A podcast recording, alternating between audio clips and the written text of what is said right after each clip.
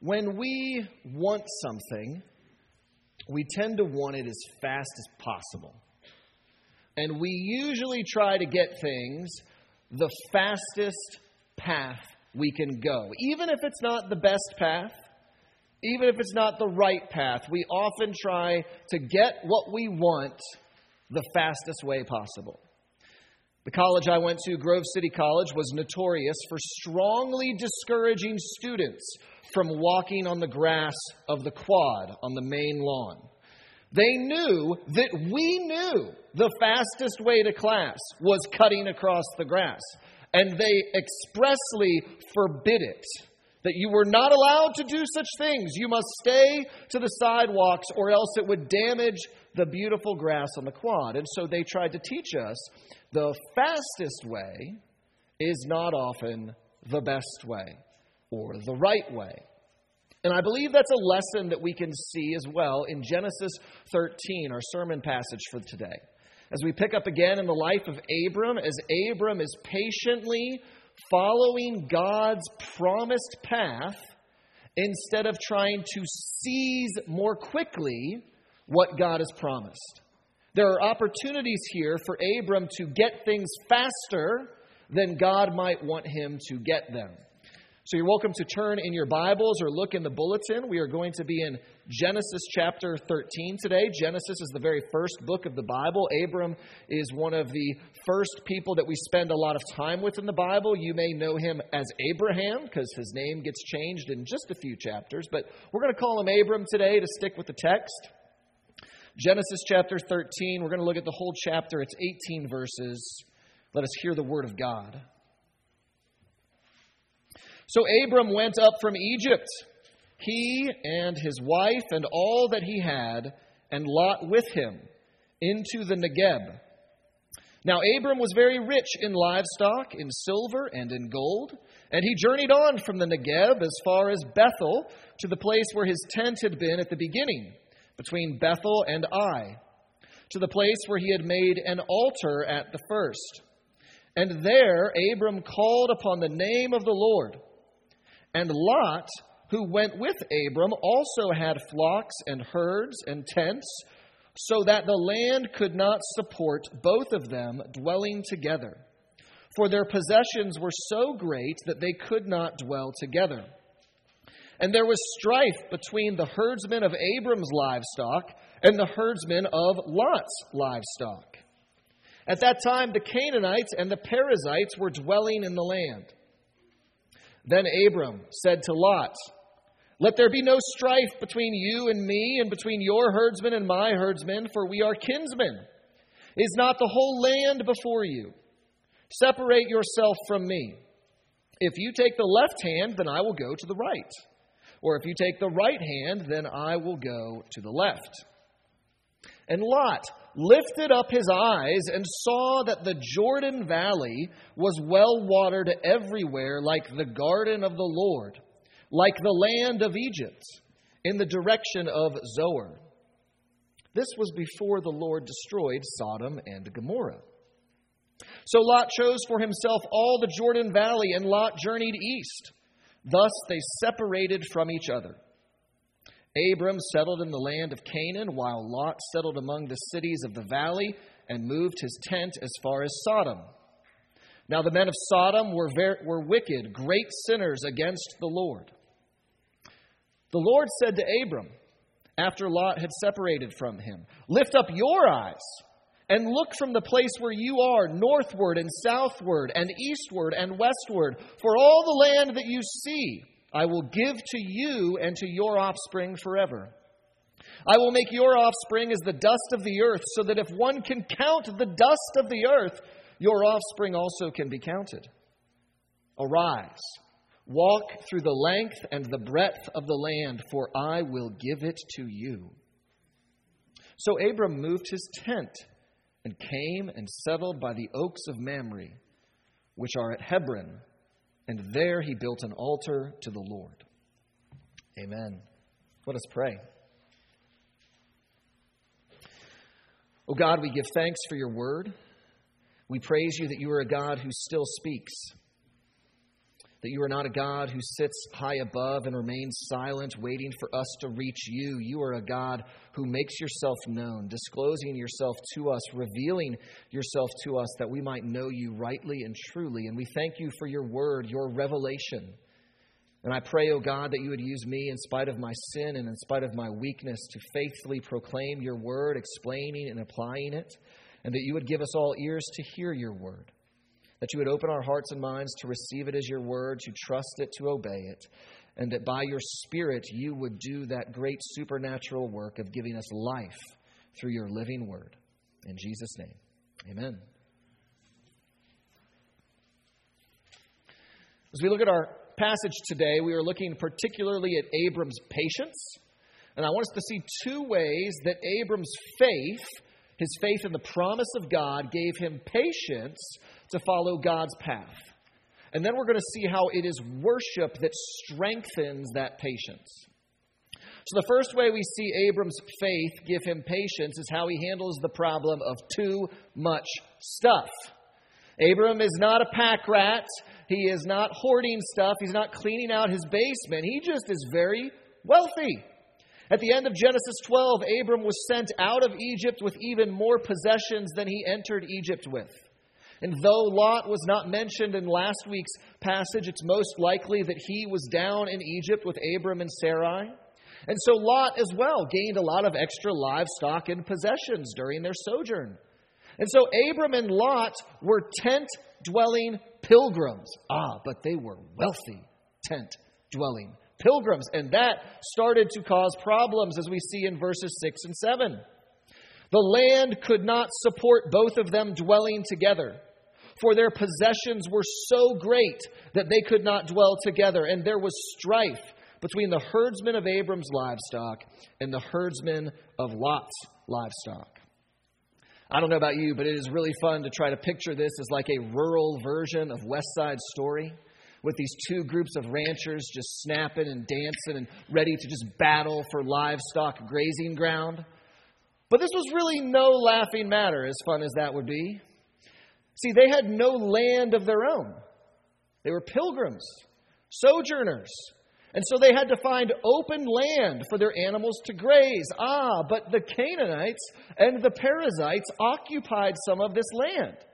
And so there simply wasn't enough open land in one place for both Abram and Lot to have their flocks and herds dwelling together.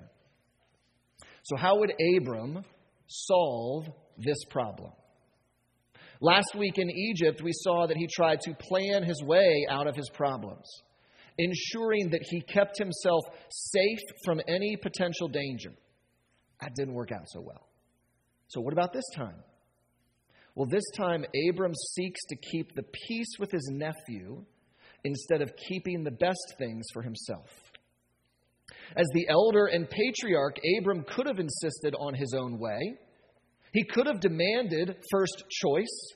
He could have sought to seize the best land for himself, greedily grasping what God had already promised him. But instead, he gives Lot the first choice. Abram generously lets Lot choose first, caring more about peace with his nephew than where his livestock would pasture. And this is really impressive for me after Abram's mess up last week. And so, how did he regain this focus, this trust in God? Well, look back at verses 3 and 4. Abram retraced his steps. Going back to where he first entered the promised land, he returned to where he made his altar. He returned and called upon the name of the Lord. In other words, Abram went back to worshiping God. And by worshiping the Lord, Abram's faith in God's promise was strengthened. So instead of scheming to secure what was promised, he patiently trusted that God would fulfill that promise in God's time and in God's ways. So, engaging in worship prepared Abram to face his problem with faith. Instead of trying to grab what he wanted, he focused on what God had commanded him to do. If we remember early in chapter 12, Abram is told that he will be a blessing to others. And so that's what Abraham does. He gives his nephew first choice, and he brings peace to the herdsmen at strife with one another. He's blessing others instead of seeking what would benefit him first. How often can we say we share that perspective of Abram? Or do we struggle to serve others and bless others and we want to grasp on to what we feel we need? Perhaps we are worried that we will not have enough, and so we are unable to give to others in need. Perhaps we are impatient about wanting to move on to whatever is next on our schedule or whatever is the next phase of life, and we're unable to see that God has put us where we are and given us opportunities to serve and bless others. Are we willing to give up what is due to us, what is ours by rights, so that we can keep peace with others? Are we willing to say, I will set this aside for the sake of our relationship? See, when we worship, we are re energized in a sense, trusting in God's provision, God's providence, and also his power to reconcile us and bring peace. Worship fuels that just as it fuels Abram. So that's the first way we see Abram's faith give him patience with the promise. The second way we see Abram's faith give him patience is how he is contrasted with his nephew Lot. Each of them, you can see it in verses 10 and 14, I believe. Each of them, we are told, lift up their eyes, but they see very different things. When Lot lifts up his eyes, he focuses on only what he can see, choosing what looks best. But Abram, when he lifts up his eyes, sees the land through the lens of faith, looking at what God has promised. So let's look and see how they're seeing things so very differently. So when Lot lifts up his eyes, he's like, What do I want right now? And fresh off of a famine, Lot sees the security of the Jordan Valley. It is well watered like the land of Egypt. And he desires the prospect of not needing to pack up and sojourn in Egypt ever again. And so in, he sees an opportunity to settle in something close to paradise. The passage even notes how similar it was to the garden of the Lord, the Garden of Eden. But what we see here is Lot is seeking paradise on his own terms. The mention of the garden should not be seen as positive, but as negative. Yes, the garden is a good place, but wanting to go back to the garden apart from God's invitation, that's not a good thing. God banished mankind from the garden, preventing sinners from entering paradise. And so Lot is essentially trying to find a way back into the paradise of the garden. He's trying to possess paradise apart from God's promise. And it's all because he's being led by his eyes.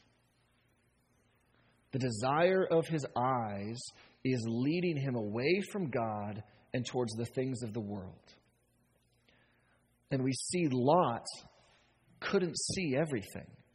It wasn't just what Lot saw that got him in trouble, it's what Lot didn't see. Lot's eyes were so focused on the potential pleasures that he could not see the possible problems.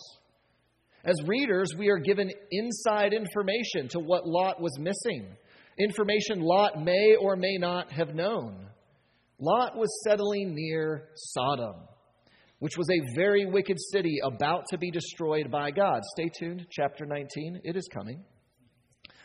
And Lot could not see that by chasing paradise in the world, that he would be joined by others on that same sinful pursuit. He would end up getting caught up in the world and its wickedness by settling near Sodom. He could not perceive those dangers because his eyes were fixed on just what he wanted right then, right now. He wanted to possess paradise in the present. Abram, however, takes a very different approach. When Abram lifts up his eyes, he looks with faith. We saw that Abram first let Lot choose first. He was selfless in that. And when he looks at the land, he sees this is not yet my possession. Other people live here. If my mail gets delivered here, someone else is going to end up picking it up. This is not my house. He is a resident alien, a sojourner. And so Abram recognizes that his ownership, his promised ownership of this land, will not be seized in this moment of separating from Lot. He looks and he sees and he realizes this is not the time to settle and get attached in this land. This attitude of Abram's is helped by what the Lord says in verses 14 through 17. God tells him, Lift up your eyes, look from this place where you are, north, south, east, west. For all the land that you see, I will give to you and to your offspring forever. God tells him, Look at it. I will give it to you. Note it's not his land yet. He does not yet have offspring as numerous as the dust of the earth. He also does not yet possess this land. He does not have a single offspring. He does not have a single plot of land yet at this point, but it will be his. And Abram looks at the land through this lens of faith, trusting in God's promise. He looks at a land that does not presently belong to him, but is his according to God's promise. We see this attitude in verse 17 where God tells Abram, Arise, walk through the length and breadth of the land, for I will give it to you. God's like, Go take a tour of this land and trust that everywhere you go, every place your foot steps, it's going to belong to you and your descendants. Don't settle in one spot yet. Get a good look. Look at this land. But patiently wait for me to fulfill my promise. Now, a lot of us, we'd be like, patience, not, not what I'm up for. But rather than Abram being impatient or discontented or grumpy about moving around, Abram goes forth in faith. It says he moves his tent and he can better see more of the land. He builds yet another altar to the Lord, worshiping the God of the promise, even when he does not yet possess what has been promised to him. Abram did not yet enjoy the immediate pleasures of the Jordan Valley because Abram prized God's promises by God's path more than the pleasures of the present. We struggle with patience. We struggle with temptation and the pleasures of this life. And so, how do we view the pleasures of this present age in relation to what God has promised to us? Do we, like Lot, search to build our paradise here on earth? That we want the perfect house, the perfect job, the perfect environment, the perfect area to live. We just want everything to be great in paradise right now. Do we covet worldly security and satisfaction, forgetting that there are unforeseen dangers that may, associ- that may accompany some of what we are seeking? Are we seeking stability in a world that is fundamentally unstable instead of looking to the faithfulness of the Lord who will always keep his promises? When we look around us, do we look with the desires of the eyes or with eyes of faith? Abram lifted up his eyes with eyes of faith. He patiently waited for what God had promised to him. He could not possess what was promised however he wanted. And so he patiently waited for God to make clear the path to what was promised. He longed for descendants as numerous as the dust of the earth, still not pregnant. He longed to fully possess the promised land, still just living in a tent. And as Hebrews 11 tells us, Abram longed for a better promised land, the heavenly land. Didn't have that either. And that's because sin ultimately blocks the pathway to paradise in this life. That when God banished Adam and Eve from the garden, he positioned angelic cherubim at the entrance with flaming swords to keep out sinners like us. And just as Lot was separated from Abram, so we have been separated from God. We could not dwell with God because of sin. And Abram had no way of forging ahead on that promised path without God doing something about the sin obstacle in his way. He was helpless apart from God, could only trust that God could do what only God could do and what he had promised to do. And thankfully, the promise he patiently waited for was fulfilled. God ultimately fulfills these promises in Jesus, the descendant of Abraham, a descendant of this great nation of Israel, as numerous as the dust of the earth. And though Jesus is fully man, he did not give in to the temptation of the desires of the eyes. Satan himself came to Jesus with the kingdoms of the world, tempting him, but Jesus resisted. Others wanted to make Jesus king, that he would rise up in earthly power and overthrow the Roman oppressors, but he resisted that. He resisted using his own power for his own gain. He trusted that God's promised path was better, even if that path had far fewer earthly pleasures, even if that path had suffering, even if that path led him to his death. And because God, because Jesus perfectly followed the path that his Father set before him, the pathway to paradise is now open for sinners like us. It is set before us like this meal at our table. Jesus says, I am the way, the truth, and the life, and no one comes to the Father except through me. The only path to paradise is through Jesus and through the path, the way that He has made. That way is not a step by step guide to be good enough to ascend to heaven in your goodness. It is a path that involves trusting with patient faith, just as Abram did. Trusting that God has promised to forgive us our sins, promised that God, that God has given us eternal life in Christ, that we trust that Jesus has done all that is necessary to give us paradise and knowing that He takes us by the hand, leads us by His Spirit, no matter the suffering and stumbles that we have on the way. I want you to hear today that this is the only path. And this path also causes separation. That just as Lot and Abram were separated, so also this path to paradise separates people. Some people seek to make this world their ultimate home, letting the desires of their eyes guide them. But like the worldly city of Sodom was destroyed in God's wrath against sin, so also this world will face God's wrath against sin. And our only path of escape to paradise is through Jesus. Through trusting in His Word, trusting in the promised salvation that He gives to us as a gift. And so may God give us eyes to see.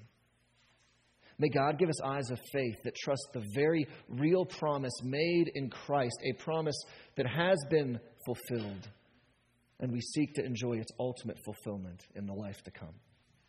Let us pray. Oh God, we thank you that you give us these pictures of faith, that you give us the picture of Abraham, oh God, a very real man who lived long ago a man who struggled, who just had to live trusting your word when all around him people lived for the world. And yet, Lord, you were faithful. Help us, O oh God, to resist the desires of the world. That, yes, we are called to uh, enjoy life as a gift from you, but we are not to find our satisfaction in worldly things, but we are to find our joy and hope in what you have promised to us. Lord, fill our hearts with a desire for what has been promised in Christ. May we long for your paradise that you promised to give us and bring us to. In Jesus' name, amen.